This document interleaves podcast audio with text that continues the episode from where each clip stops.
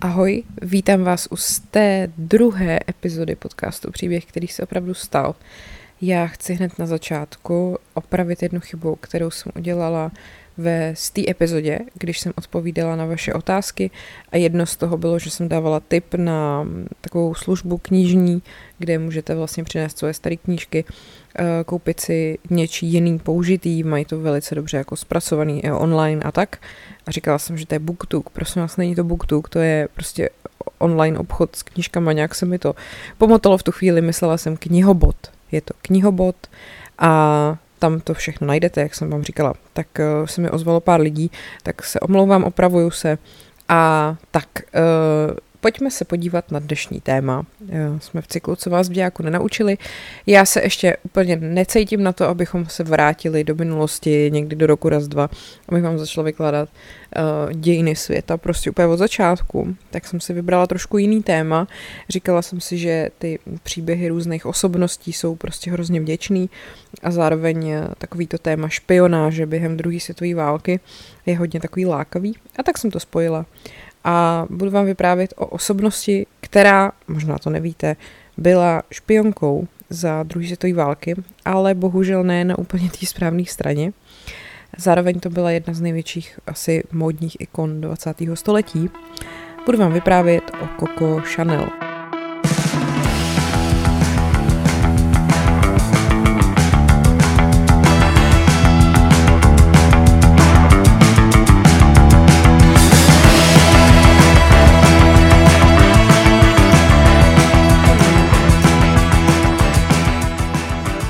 Ještě než začnu o Coco Chanel, tak uh, bych chtěla poznamenat, že mám v sobě ditiaden, což je velmi silný prášek na alergii, protože jsem měla silnou alergickou reakci na krém na oči, který teda nikomu nedoporučuju, když tak o tom najdete na mém profilu Instagramovým, tak jsem taková trošku světá, jo. Je to teda příjemný, ale nevím, jestli se to neprojevuje v mým, neprojevuje v projevu, a doufám, že ne. Nicméně, pokud by vám připadalo, že to je trochu takový uspávací, tak se za to omlouvám. Snažím se ze všech sil, aby to na mě nebylo poznat. Coco Chanel, eh, všichni známe, protože ona nám ukázala Little Black Dress, nebo malý černý šaty, eh, oblíkla ženy poprvé vlastně do kalhot a do obleků, je tady samozřejmě Chanel Number 5, ten ikonický parfém, který všichni znají. Vůbec celá ta značka je prostě jedna velká klasika.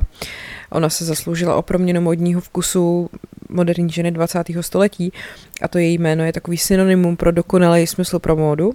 No, ale v posledních letech se právě díky odtajněným francouzským vládním dokumentům podařilo odhalit její tajnou práci pro nacistickou vojenskou rozvědku během druhé světové války. Ona, když se na ní podíváme, na její minulost, eh, na její uh, život, ona vyrůstala v chudobě a vyšvihla se právě na začátku druhé světové války. Narodila se jako Gabrielle Bonner Chanel uh, v roce 1883 Eugenie Jean Devol Chanel a to byla Pradlena. Narodila se v charitativní nemocnici a její otec teda byl Albert Chanel a ona byla druhým dítětem toho páru. Ta první žilí se narodila o necelý rok dřív. Albert Chanel byl podobný pouliční prodavač a prodával pracovní oděvy a spodní prádlo. Žili takovým kočovným životem, nebo hlavně ten tatínek a různě jako cestoval pryč a bydleli v různých takových pochybných schátralých podnájmech. A právě v roce 84 vlastně už až po té, co se Koko narodila, se s tou matkou tý Koko oženil, k čemuž teda jí přesvědčila její rodina, protože prostě tam potřebovali nějakou jistotu toho, že on se na ně úplně nevykašla, že budou mít nějaký peníze.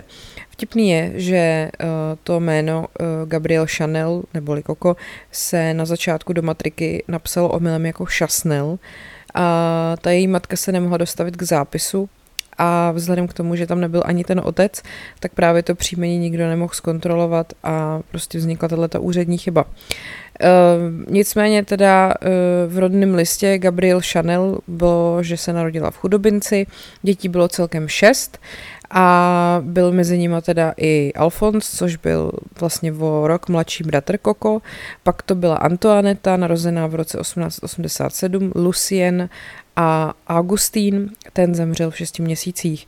A všichni teda žili velkou část toho života v jednopokojovém bytě A když teda tý Gabriel bylo 11 let, tak ta její matka zemřela. Děti nechodily do školy a ty dva synové, který ten otec eh, poslal pracovat jako zemědělský dělníky, eh, teda nějakým způsobem se snažili jako vydělávat na živobytí té rodiny. Dcery byly poslany do kláštera v Obezín a ten vlastně provozoval takový jako sirotčinec. Eh, mělo to řeholní řád, kongregaci nejsvětlejšího srdce páně a bylo to vlastně založený právě za účelem péče o chudý a zavržený a byl to takový velmi jako strohý, skromný život, který vyžadoval přísnou disciplínu.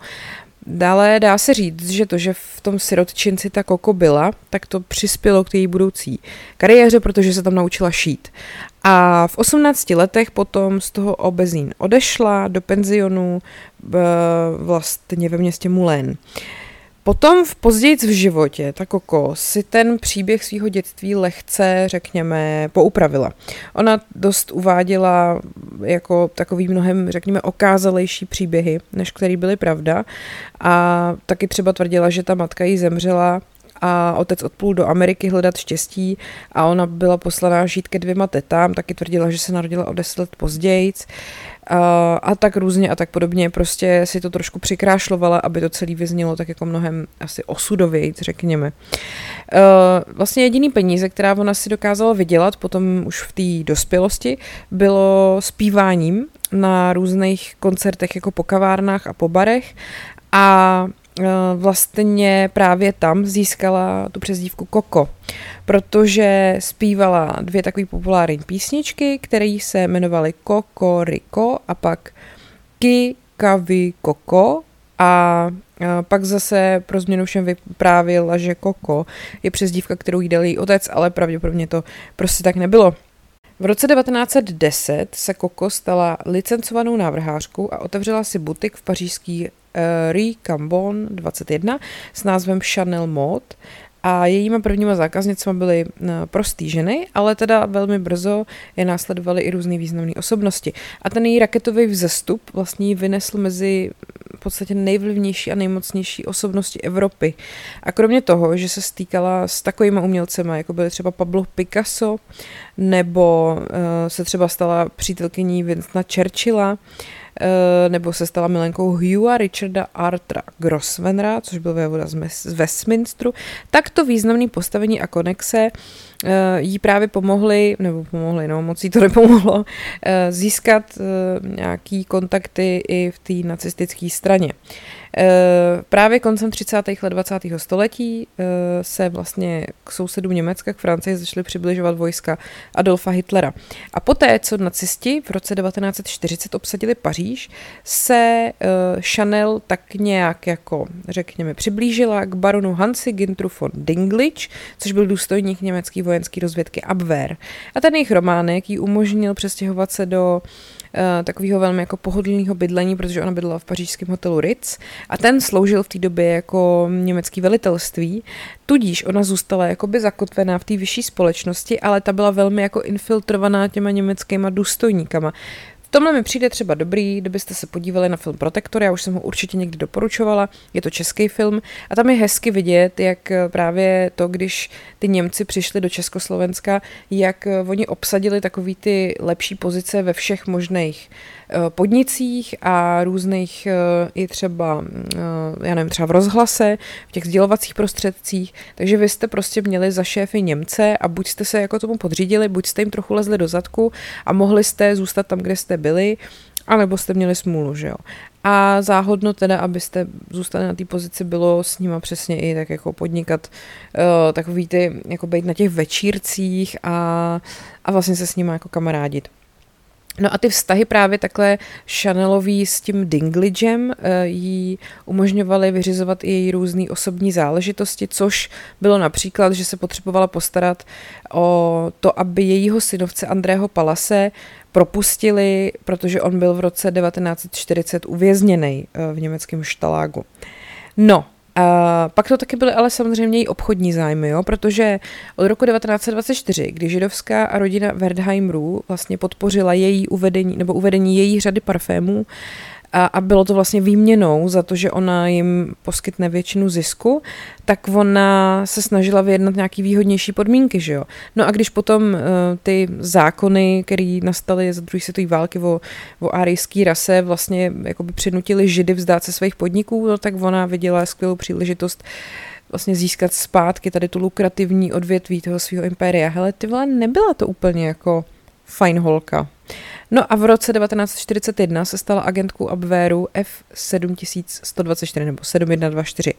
On jí seznámil ten Dinklage eh, s dalším významným agentem Abwehru, což byl baron Louis de Wauferland a ten jí právě slíbil, že osvobodí toho jeho synovce, když bude sloužit, řekněme, Berlínu.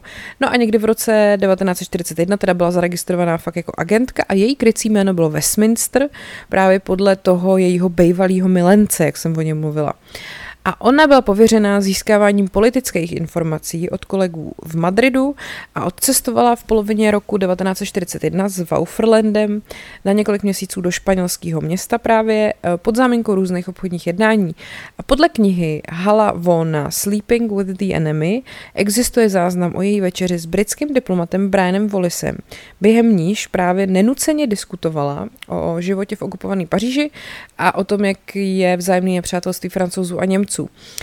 Není jasný, jestli ty její interakce v Madridu nějak pohnuly kartama, řekněme, ale stačily k tomu, aby zapůsobily na ty dozorčí orgány toho Abwehru a aby vlastně to pomohlo tomu propuštění toho jeho synovce, jo? takže e, i kdyby tam opravdu jako nic neudělala v té své agentské roli, tak prostě uměla vyvolat nějaký halo efekt a Němci teda se nechali přesvědčit a propustili synovce, ono konec konců, jestli jste poslouchali třeba tu bonusovou epizodu o agentu Garbo, co jsem dělala, což byl dvojitý agent, tak uh, asi možná jste pochopili, že ty Němci často nebyly nejostřejší tušky v penále a dovedli se nechat oblbnout úplně jako čímkoliv. Škoda, že spousta lidí to tehdy mm, na to nemělo koule, aby to zkoušelo. Uh, nicméně její touha získat zpátky zisky z prodeje těch parfémů, uh, jak vlastně to z části vlastnili ty židi, kteří to zafinancovali, tak to se dostalo do, řekněme, slepý uličky, protože se dozvěděla, že uh, ty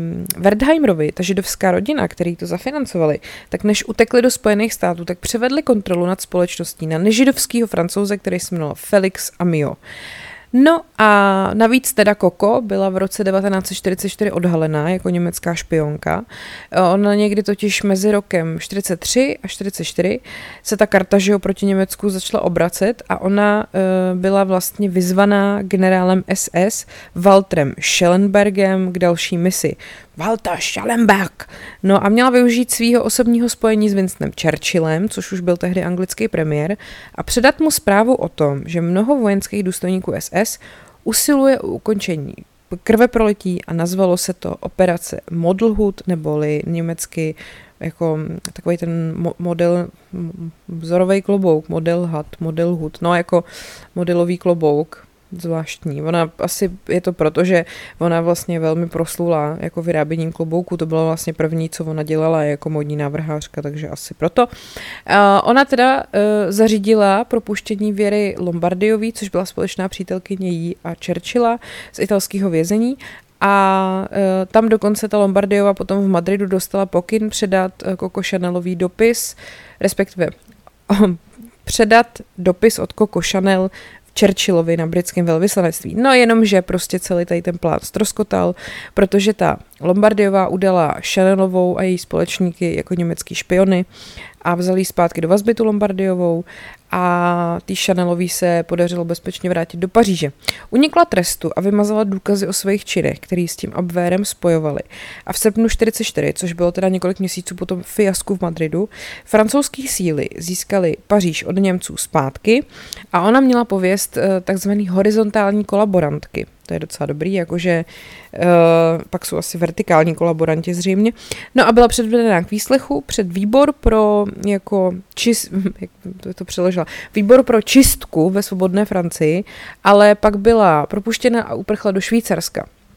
Po skončení války se dostávala k francouzskému soudu, aby se teda zodpovídala z nějakého svědectví, který ty zatčený německý důstojníci vlastně poskytli, který vlastně spojovalo s tím Abwehrem, ale podařilo se jí z toho vykroutit, protože vlastně uh, potvrdila, že ten Wauferland jí slíbil, že uh, dostane jeho synovce z vězení a že to bylo jako jediný důvod, proč ona to celý dělala. No ale podle té knihy Sleeping with the Enemy, uh, ona dbala na to, aby právě se ty důkazy o jejich činech co nejvíce jako vymazaly a když se dozvěděla, že ten nemocný Schellenberger, což byl zase ten důstojník SS, plánuje vydat své paměti, tak zaplatila jeho účty na léčení a zajistila, aby byla finančně zajištěná jeho rodina a tudíž potom v těch pamětech není o jejím zapojení jako agentky ani zmínka. To bylo chytrý. Peníze prostě vám vyřeší úplně všechny problémy světa, kromě uh, alergické reakce na oční krém. Uh, ona nakonec teda nenesla žádný následky za ty svoje váleční obchody s nacistama a v roce 1954 se, řekněme, slavně vrátila do světa módy a nejvíc na tom jako paradoxní je, že ji opět podporovala ta rodina Werdheimrů, proti níž tolik let bojovala. No a dožila vlastně jako celebrita až do své smrti v hotelu Ritz v roce 1971. A na sklonku života uh, ona právě žila v tom Ricu takovým samotářským životem. Bylo jí 87, když zemřela. Ona tak jako přes den třeba pobývala ve svém bytě a v noci prostě přespávala v Ricu, to je takový zajímavý. A na jejím pohřbu potom obsadili první místa samozřejmě její modelky a rakev byla uh, pokrytá bílými květinami, což byly kamély, gardény, orchideje a zelky a pak teda červený růže.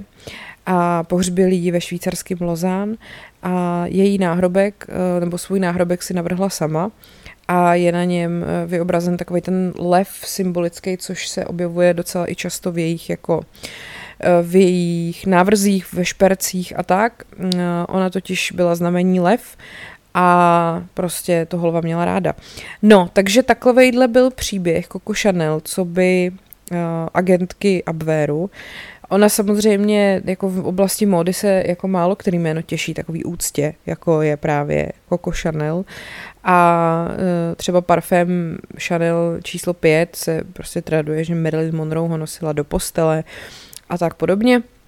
No, ale teda jako samozřejmě, že tato nějaká její minulost uh, otvírá takovýto téma, jako jak moc je umělec eh, spojený se svým dílem nebo osoba umělce a jestli vlastně my můžeme eh, poslouchat písničky od někoho, kdo je debil, ale ty písničky jsou dobrý, jestli mi jako rozumíte, jo, tak jestli vlastně je teda fajn nosit hadry od eh, Chanelu, když vlastně jeho tvůrkyně se kámošila s nacistama. Je to strašně složitá podle mě tématika, na kterou se nedá odpovědět jednoduše. Teď prostě jak frčí taková ta cancel culture, že vlastně my jakoby v podstatě zrušíme, zakážeme všeho, vše, všeho, všeho, vole, každýho. Kdo se kdy dopustil něčeho, co v dnešním světě už uh, není úplně obhajitelný, tak uh, já nevím, já si myslím, že celá naše civilizace je založená na tom, že vždycky někdo v minulosti nějak trpěl a vždycky to stálo prostě stovky a tisíce životů, aby by, bychom mohli být tady, kde jsme. A museli bychom asi teda žít někde na stromě bez čehokoliv, co nám pomáhá, protože tady s touhletou, jako řekněme, životní filozofií nebo zásadovostí bychom se asi moc daleko nedostali. Čímž nechci říct, že to není důležitý. Je to důležitý, ale přesně jak už jsem říkala, eh, když chodím na Bikram jogu, tak tím neschvaluju, že její autor uh, ošahával ženský. Stejně asi, když někdo nosí kostýmky Chanel, tak tím neschvaluje nacismus. Je to prostě velice jako podle mě tenká hranice a nedá se na to jednoznačně odpovědět. Nicméně, existuje teda, jak jsem říkala, spousta důkazů o tom, že rozhodně ta spolupráce jako Chanel neskončila jenom tou, tím vztahem s tím nacistickým důstojníkem a že tam těch eh, věcí, které ona jako udělala během druhé světové války, bylo víc. Právě i tomu nasvědčuje to její číslo agenta a to krycí jméno a tak. Eh, Tenci Hoskincová, autorka knihy Stitched Up The Anti-Capitalist Book of Fashion, nesouhlasí s tím, že právě tu ženu od toho designu můžeme oddělit. Je jasné, že krajně pravicové ideologie Chanel ovlivnily její návrhy. Byla zastánkyní zastánkyní minimalismu a strohosti. Je to velmi bioložsky evropské, jo. Takže mm, oproti tomu třeba ale zase o názorech Coco Chanel na emancipaci žen se jako mluví hodně a často se uvádí, jaký to právě vedlo k vytváření pohodlnějších a praktičtějších oděvů pro ženský. Uh, ona samozřejmě není uh, jako jenom historická osobnost, že jo. Byla to velmi, nebo Chanel jako takový je prostě úspěšná a silná značka, která prostě existuje do dneška. Pokud jste třeba viděli uh, film, který teda doporučuju, Klan Gucci, tak uh, vidíte, byste viděli, že to není taková prdel tu značku udržet vlastně uh, u osoby toho jejího zakladatele. No a ten vzhled a duch Gabriel nebo Coco Chanel jsou často různě jako přetvářený v reklamách na značku Chanel a všude je to s tou její osobností jako velmi propojený. Takže by se dalo říct, že v tomhle případě možná je napováženou, jestli je to dobrý nápad, vzhledem k tomu, jakou minulost má ta ženská za sebou. Eh, v roce 2001, když eh, vyšla právě ta kniha Sleeping with the Enemy, tak ta značka Chanel ji zdiskreditovala jako spekulaci a uvedla, že mm, to zůstane navždy záhadou, jak se Coco Chanel eh, během druhé světové války chovala. Ale teda dneska už to vypadá, že jsou poněkud otevřenější k tomu, aby zaujali nějaké stanovisko a uh, třeba mluvčí Chanelu řekla, Gabriel Chanel byla odvážnou průkopnicí a dům Chanel udržuje a rozšiřuje její mimořádný odkaz. Její vliv na mnoho návrhářů byl významný a stále inspiruje nové generace. Její činy během druhé světové války jsou však předmětem diskuzí v mnoha publikacích a životopisech. Činy, o nichž někteří informují, v žádném případě nereprezentují hodnoty Chanelu v současnosti. Od této historické doby se dům Chanel posunul mnohem dále než v minulosti své zakladatelky. A to si myslím, že je správně, že tohle je jako super postoj. Uh, samozřejmě ale v éře hnutí Black Lives Matter prostě spousta lidí chce, aby to ještě šlo jako dál. Eric Silverman, což je třeba antropolog a autor knihy A Cultural History of Jewish Dress, jakože uh, kulturní historie židovského odívání, věří, že by jako se mělo udělat víc. Věřím, že všechny firmy, které v minulosti pro, profitovaly ze zla, což byl holokaust, obchod s otrokama, vyvlastňování půdy v Jižní Africe, špatný zacházení s ženama a tak dále, mají morální povinnost vrátit něco komunitám, které byly poškozeny. Úplné vyučtování a omluva jsou začátkem. Jo? Takže, no, tak jsme zase u toho, jako kde je ta správná míra toho, co by vlastně ty lidi jako měli v tenhle ten moment dělat. Na tomhle je třeba paradoxní právě ten osud toho Wertheimera, toho Piera Wertheimera, což byl ten žid, který vlastně uh, výměnou vzal výpodíl na zisku uh, toho Chanelu, investoval do řady parfémů Coco Chanel, což bylo jedno z nejvýnosnějších odvětví toho podniku. Jo. Přitom podle tehdejších arijských zákonů teda židi nesměli vlastnit podniky, tudíž se potom ty zisky znova dostaly do rukou Coco Chanel potom vlastně navzdory tomuhle tomu všemu, ty Werdheimerovi potom tu Koko znovu podpořili v roce 54 a dnes dokonce Allen a Gerard Werdheimerovi spolu vlastní značku, do níž vlastně jejich dědeček poprvé investoval 32 miliard dolarů. A co, co si budeme vykládat, že oni byli jenom jedni z mnoha milionů židů, na který se ten nacistický režim zaměřil a samozřejmě nezapomněl ani na spoustu dalších jiných skupin homosexuálů, zdravotně postižených Romů, Černochů, jo, všech těchto těch jako skupin a e, vyvolává to potom takové ty otázky, v jaký společnosti vlastně chceme žít. Nevyrovnat se s minulostí znamená žít a pracovat ve světě nepoctivosti a historických iluzí a těch je dnes příliš mnoho. Ale zase prostě tam asi záleží na té na hranici, kterou má každý jinde. Každopádně Chanel samozřejmě není jediná modní značka s takovou temnou minulostí, řekněme, nebo přítomností, ať už to berete jakkoliv. A uh, spousta uh, modních ikon uh, se spojovalo s jednou z těch vlastně nejodpornějších politických ideologií všech dob a s tím se teda hold musí vyrovnávat nejen v Chanelu, ale i jinde. A tím jinde, myslím značku Hugo Boss, ta byla založena v roce 1924 v Metzingru, v malém městě jižně od Stuttgartu. A zpočátku se v těch dílnách vyráběly uniformy pro policisty, ale vzhledem k tomu, že byla hospodářská krize v Německu, tak se tomu podnikání nedařilo a vlastně právě i ten hospodářský pokles vynesl Hitlera k moci. A v důsledku toho musel potom ten zaměstnavatel v tom Hugo Boss v krizi vlastně hledat řešení, jak ji přežít. Uh, Hugo Boss, pan Hugo Boss, tu oděvní firmu teda založil, ona tam v tom Metzingru působ, Metzingru působí do dneška. No a měl teda dva společníky a vyráběli uh, krom těch uniform i sportovní oblečení a pláštěnky. No a Hugo Boss se už v tom samém roce stal členem nacistické strany.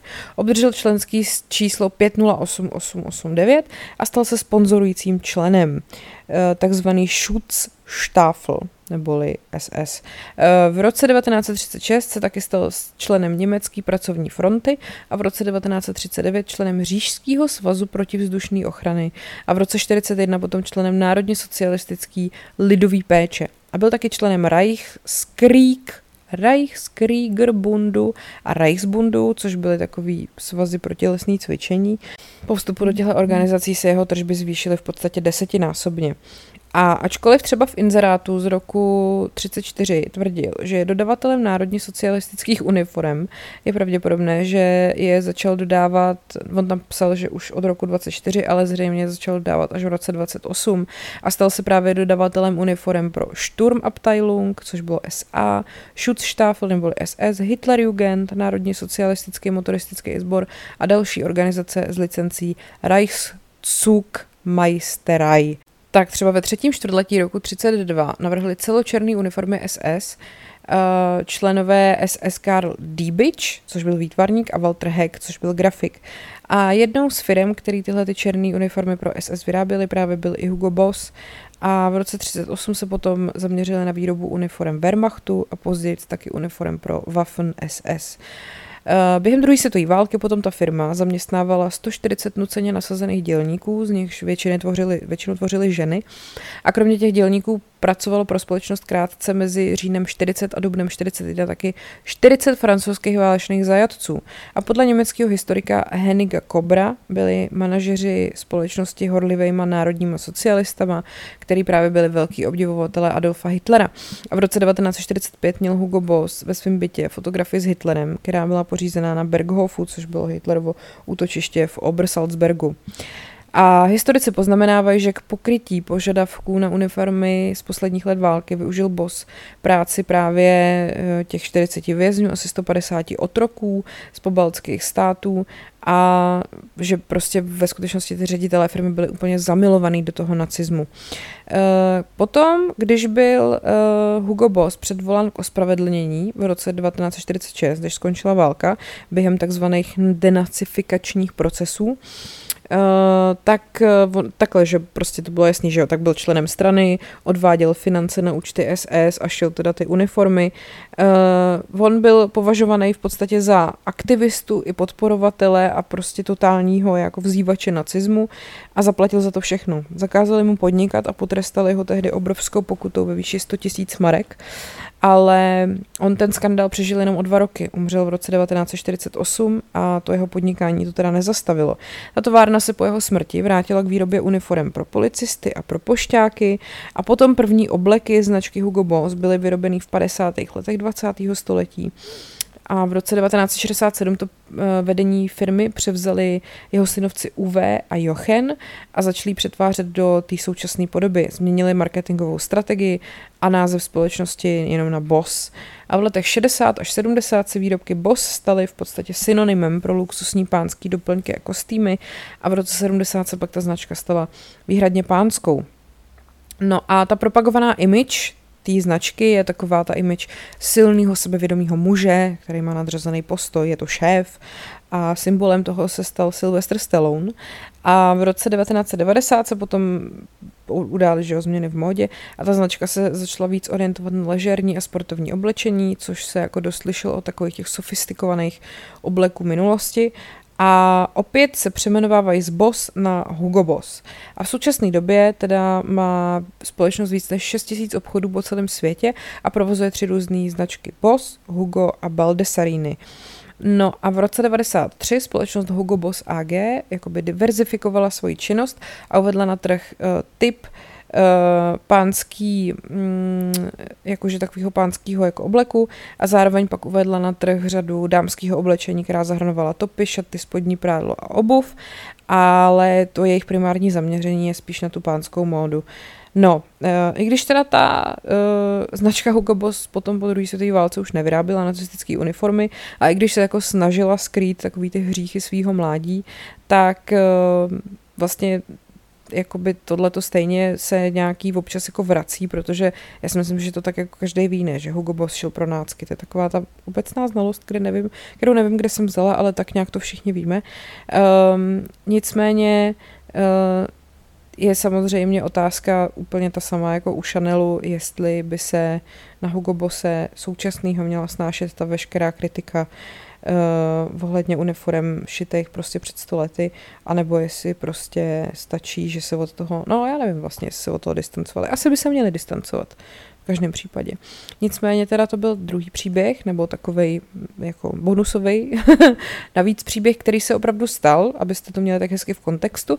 No a když už jsme teda u toho, jak ty slavní lidi Uh, jsou ochotní spolupracovat s náckama, tak tady mám, tak aby jsme to měli takový hezky uzavřený něčím pozitivním, vlastně příběh jako z druhé strany o jedné slavné herečce, která byla naopak špionkou uh, těch spojenců a to byla Audrey Hepburnová. Byla samozřejmě, to asi znáte, jednu ze nejslavnějších hollywoodských hereček, ale tato její role, ty špionky, ta není tak známá. Uh, samozřejmě, že to na rozdíl od těch postav, který stvárňovala na filmovém plátně, bylo o něco jako asi, řekněme, náročnější. Uh, ona byla velmi jako introvertní celý život. Zemřela v roce 93 a vlastně až nějak před tou smrtí začala mluvit o tom, že za druhý světové války spolupracovala s nizozemským odbojem a vlastně se to pak celý odhalilo v jedné knižce, co o ní vyšla. Ta se jmenovala Dutch Girl a uh, vlastně ten její autor Robert Metzen prošel tajný spisy a hovořil s rodinou Audrey Hebernový a vypátral její deníky, aby odhalil nové informace. A asi největším překvapením pro mnohý právě bylo, že eh, ta Audrey pracovala s nizozemským odbojem proti nacistické okupaci, protože prostě není úplně taková, řekněme, pravděpodobná hrdinka, že jo. Eh, každopádně, když začala druhá světová válka, jí bylo pouhých 10 let. Eh, navíc její rodiče byli spíš jako profašistický, což teda nakonec ta realita té nacistické okupace jakoby změnila, ten názor té její matky, ale prostě na začátku války byli její rodiče s tím tím, řekněme, spokojení. Ona se narodila v Belgii v roce 1929 do rodiny z vyšších vrstev. Její otec pracoval ve finančnictví a její matka byla baronka Ella von Himstra a byla to nizozemská šlechtična. No ale v roce 1935 její otec od rodiny odešel a přestěhoval se do Londýna a to tu Audrey velmi jako zasáhlo. Rodiče se rozvedli, když mi bylo 10, otec zmizel a tak dále a neměli jsme vůbec žádné peníze. Uh, myslím, že pro děti, které jsou odkopnuté, je to někdy těžké, řekla později. Je mi jedno, co jsou zač. Dítě to neskutečně mučí. Neví, v čem je problém. Děti potřebují dva rodiče, aby byly v životě citově vyrovnané. No a ona teda potom strávila několik let na Noble soukromé škole poblíž anglického Douvru, ale s blížící se válkou právě její matka usoudila, že bude nejlepší, když se ta Audrey přestěhuje zpátky do Nizozemska. A ona od, teda odjela z Anglie do Nizozemska v prosinci 1939, když jí bylo těch deset let. A navzdory tomu, že ta její matka měla šlechtický titul, tak moc bohatý nebyli, jo. Oni měli sice velkolepý takový sídlo, kde žili její dědeček, ale vlastně bylo pronajatý. Moje matka neměla ani cent, řekla jednou Hebernová. Rodiče se rozvedli a peníze prostě nebyly. Uh, ona, potom ta její matka si našla tudíž práci jako prodavačka a usadili se s dcerou ve skromném bytě v Arnhemu, což je město v východním Holandsku. A tady baronka van Himstra teda byla příznivkyní nacistů, jak jsem říkala. Jednou napsala do Národně socialistického buletinu. Ať je Adolf Hitler hrdý na znovu, znovu zrození této velké země a na omlazení německého ducha. Jo? E, v roce 1935 dokonce se setkala soukromně s Hitlerem v Mnichově.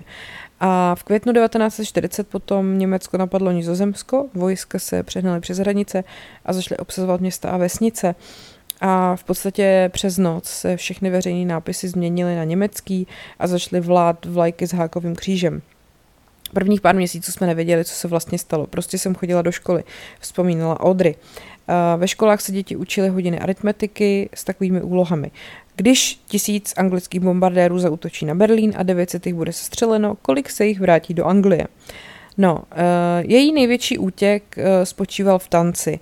Ona se seznámila ještě, když studovala v Anglii, s baletem a vrhla se do něj naplno během války a rozhodla se, že prostě bude profesionální baletka. A v roce 1940 se zapsala do specializované školy pod vedením slavné taneční pedagožky a to jeviště si opravdu jako zamilovala. Plaché a uzavřené dítě, které se v každé společenské situaci ztrácelo, se pod vlivem tance proměnilo a snažilo se vyjádřit sebe sama. Jo? Takhle to psal ten životopisec. No a ta relativní normálnost toho života právě byla narušená v roce 1942, když uh, Streets Hepburnový Otto van Limburg byl zatčený a uvězněný a spolu s dalšíma čtyřma lidma byl zahnaný do lesa, přivázaný ke kůlu a zastřelený poté, co ho donutili vykopat si vlastní hrob. A kvůli této vraždě utekla vlastně matka Audrey Hepburnový do Velpu, což bylo takový malý město, kde žil dědeček Audrey Hepburnový. A tahle tragédie vlastně tak jako dovršila obrácení toho názoru té matky Audrey Hepburnový vlastně od nacismu a najednou začala aktivně hledat způsoby, jak pomoct odboji. Každopádně ty krutosti války, že byly samozřejmě všudy přítomný, jak třeba Audrey Hepburnová vzpomínala dva roky před svojí smrtí, že byla svědkem toho, jak eh, vidí vlak židovský, který asi víte, kam jel. Velmi ostře si vzpomínám na jednoho malého chlapce, který stál s, rodiči na, s rodiči na nástupišti. Byl velmi bledý, světlovlasý, měl na sobě kabát, který mu byl příliš velký a nastoupil do vlaku. Byla jsem dítě, které pozorovalo dítě a pak jsem si uvědomila, co se mu asi stane. V létě 44 každopádně začala právě Audrey Hepburnová pracovat jako dobrovolnice pro doktora Hendrika Visserhofta, což byl takový pohledný 39-letý lékař a bývalý olympionik. A tam se právě vytvořily její vazby pro ten eh, odboj. Ten eh, lékař byl proti německý vlastně odbojář teda a nemocnice, kde pracoval, byla centrem odboje v té oblasti, kde žili a tam pomáhali padělat doklady totožnosti, aby pomohli lidem, kteří se různě skrývali. A jedním paradoxním příspěvkem Audrey Hepburnový k odboji byl tanec, protože začala vystupovat na různých ilegálních nočních akcích pouze na pozvání a tam byl právě cíl vybrat peníze pro ty odbojáře. A těmhle večerům se říkalo cvarte a vonden, neboli černé večery, protože ty hostitele samozřejmě byli nucený zatemnit okna, aby nepřítel neodhalil. Venku byly rozmístěny stráže, aby nám dali vědět, když se blížili Němci, říkala k tomu později z Audrey. Nejlepší publikum, jaké jsem kdy měla, nevydalo na konci mého představení ani hlásku. No a ona taky roznášela odbojové noviny o Raniekrant a protože byl nedostatek papíru, tak ten zpravodaj vlastně tiskli na takový list, který měl velikost poloviny papírového ubrousku. Nadspala jsem si je ponožek v dřevěných botách, sedla na kolo a roznášela je, jak na to vzpomínala ona. A protože eh, získala vzdělání v Anglii, tak uměla anglicky a on jí právě ten doktor v roce 44 pověřil, aby nosila zprávy se střeleným spojeneckým pilotům a teda zprávy a jídlo a byla teda velmi mladá, eh, díky tomu se vlastně vyhnula podezření policie. Ta rodina Hebernový nakonec zašla tak daleko, že dokonce anglického pilota, jednoho sestřeleného, co se ho zestřelili nad Nizozemskem, ukrývali v domě, a jeho přítomnost uh, vlastně přinesla Audrey, uh, teď zase ji budu citovat, přinesla mi válku domů způsobem, který 15-letá dívka nikdy nemohla očekávat. No a podle jejího syna Luka Dotyho, uh, to byl její oblíbený příběh o válce. Matka mi říkala, že to pro ní bylo vzrušující, bylo to riskantní, byl to cizinec v uniformě, zachránce a tedy rytíř a hrdina. Pak jsem se dozvěděl o německém zákonu, že pokud vás chytí při ukrývání nepřítele, bude vám prostě bude celá rodina jako zastřelená. K tomu teda naštěstí nikdy nedošlo. Není teda jasný, jak dlouho tam pilot zůstal ani co se s ním stalo, ale Němci ho nikdy neobjevili. No nicméně ta válka si prostě i tak vybrala na té Odry její rodině strašlivou daň, protože přežívali často bez elektřiny, tepla a vody a třeba v zimě 44 a 45 prostě byli úplně jako bez jídla. A ona vydržela asi tři dny bez jídla a po celý měsíce třeba snídala horkou vodu a krajíc chleba uh, a tak. No a její město nakonec teda osvobodili spojenecký vojska na jaře 1945. Oni vyběhli z úkrytu a zjistili, že na ně vojáci míří zbraněma a ona teda vyhrkla pár slov v angličtině a vojáci propukli v jásot, přičemž jeden z nich zvolal nejen, že jsme osvobodili město, ale osvobodili jsme i anglickou dívku. No a ona potom po válce pokračovala v tanci a našla si samozřejmě další způsoby, jak si vydělávat, což byl i modeling a v roce 48 získala první hereckou příležitost a obsadil ji do nízkorozpočtového cestopisného filmu. A potom eh, vlastně tato zkušenost eh, s druhou světovou válkou eh, jakoby jí pomohla během mýho života a potom i to, že si vlastně vybudovala vztah k tomu baletu a k té Anglii, tak eh, to vlastně znamenalo, že se přestěhovala do Londýna, no ale potom bohužel zjistila, že je moc vysoká na to, aby se prosadila jako baletka a tak se právě obrátila víc k divadelnímu jevišti a začala hrát ve West Endu a když potom v roce 51 přijela do New Yorku, tak si zahrála v broadwayské hře Gigi a uh, vlastně bohužel ta její matka s ní tehdy nebyla, protože přestože ta rodina pomáhala odboji, tak uh, ta její matka tím, jak byla před válkou velmi hlasitě hlasitou podporovatelkou těch nacistů, tak ji považovali za kolaborantku. Takže potom vlastně svědci po válce vypověděli, že ona měla ve svém bytě nacistický propriety a stýkala se s příslušníkama tajné policie a ona samozřejmě ty obvinění popírala, ale prostě jí odepřeli vstup do Spojených států. Takže i když ta válka skončila, tak ty následky prostě si ta rodina nesla jako navždy. Uh, takže přesto, že se z Audrey uh, stala Oscarová herečka nebo třeba i modní návrhářka uh, tak uh, prostě vlastně vždycky ty váleční léta jí zůstaly jako velmi blízký a ta válka pro ní byla důležitá v tom, že, jak říká její syn v té knize Dutch Girl, udělala z ní to, čím byla. A to byl další příběh, který se opravdu stal a odbojářská činnost Audrey Hebernový a to je milý, milý pro dnešek všechno. Já doufám, že se vám to líbilo, i přesto, že vám to říkám světovaná Dityadinem. a tak vám děkuji za pozornost. Ještě tady samozřejmě, abych nezapomněla, máte ode mě ukázku toho, co si můžete poslechnout v bonusech na herohero.co lomeno podcast příběhy, protože jsem tam teď dávala epizodu o e, prohibici v Americe, jelikož teď zrovna včera měla 102 let výročí, bylo 102 let výročí od momentu, kdy ta prohibice v Americe začala a je to fakt jako podle mě zajímavý a zábavný, co se tam všechno dělo a samozřejmě to mimo jiné taky vlastně přivedlo k moci všechny mafiány, včetně Al Caponeho. Takže tady máte ukázku. Ta velká část alkoholu ale bohužel byla vařená amatérskýma jako pašerákama a měla pověstnou odpornou chuť, takže v těch speakersích se to začalo kombinovat a alkohol se tam míchal se zázvorovým pivem, s Coca-Colou, s cukrem, s mátou, s citronem a ovocnými šťávama a vlastně různýma dalšíma příchutěma, aby se zakryla ta původní chuť a tak se vlastně vytvořily koktejly. To je docela vtipný. A jedním z prvních gangstrů, který si právě na prohibici vybudovali fakt obrovský impérium, byl ten newyorský vyděrač Arnold Rothstein, jehož jakoby podřízený nějaký prostě mafiáni, gangstři byli zodpovědní za zmanipulování světové baseballové série v roce 1990. A to už je teda opravdu všechno. Mějte se hezky a ať je váš život příběh, který se opravdu stal.